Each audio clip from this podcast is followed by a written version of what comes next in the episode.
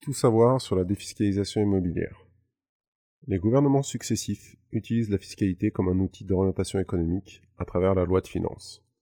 La défiscalisation immobilière en fait partie pour développer notamment le logement intermédiaire, le logement social, la restauration des monuments historiques, la rénovation du parc immobilier. Quoi de mieux pour investir dans l'immobilier que d'obtenir une subvention fiscale pour développer son patrimoine immobilier? Le tout est de choisir le bon dispositif de défiscalisation. Les investisseurs ont à leur disposition de nombreuses lois de défiscalisation immobilière. Chacune d'entre elles a ses avantages et présente des limites.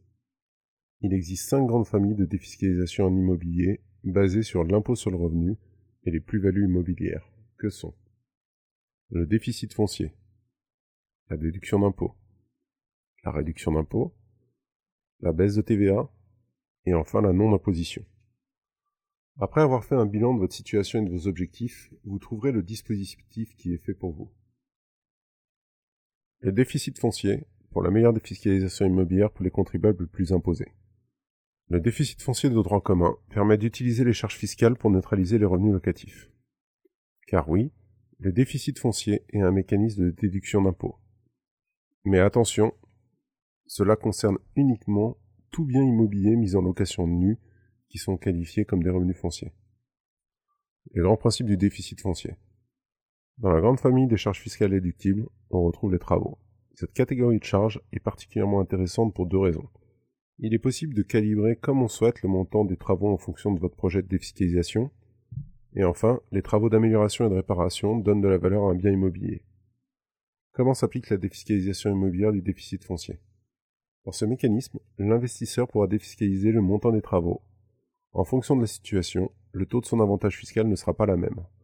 Soit la TMI, si jamais effectivement vous êtes sur un investisseur qui ne possède pas de revenus fonciers par ailleurs, ou alors la TMI plus les prélèvements sociaux, si jamais vous avez du revenu foncier à gommer. Gros avantage du déficit foncier, c'est qu'il est cumulable avec d'autres typologies de mécanismes de défiscalisation. La déduction d'impôt à travers le monument historique. Avant, régime de défiscalisation qui avait le vent en poupe, les mécanismes de déduction d'impôts ont presque tous disparu. Le dernier survivant en date, le monument historique. Les grands principes du monument historique. Créé pour favoriser la conservation des biens classés à l'inventaire des monuments historiques, ce dispositif permet de défiscaliser l'ensemble des charges, assurance, intérêts d'emprunt, honoraires de gestion et autres, ainsi que les travaux, sans limite sur le revenu global. Pour tirer pleinement parti du dispositif, le bien acquis devra être en mauvais état afin de profiter de l'effet de défiscalisation sur les travaux d'amélioration et de réparation. Comme son nom l'indique, ce dispositif permet de déduire toute ou partie des revenus en investissant dans un immeuble classé à l'inventaire des monuments historiques. Comme pour le Malraux, l'investisseur acquiert un immeuble à rénover et l'enveloppe des travaux correspondantes permet de défiscaliser. Pour le coup, L'avantage fiscal correspond exactement à la TMI de l'investisseur. La réduction d'impôt, une défiscalisation immobilière équivalente quelle que soit la situation. On retrouve la majeure partie des mécanismes de défiscalisation de nos jours sur le régime de la réduction d'impôt.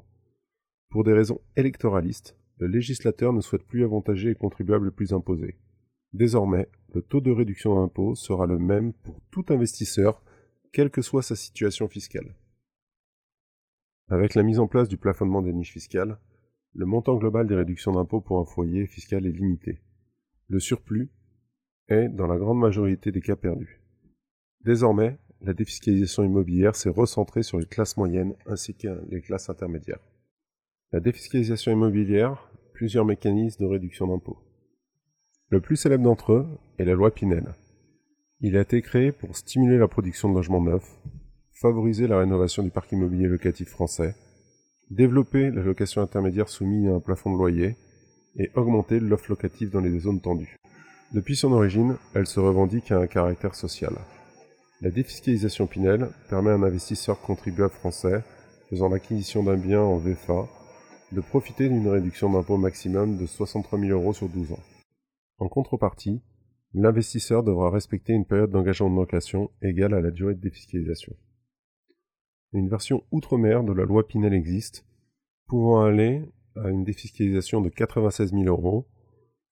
La contrepartie, investir dans les DOMCOM.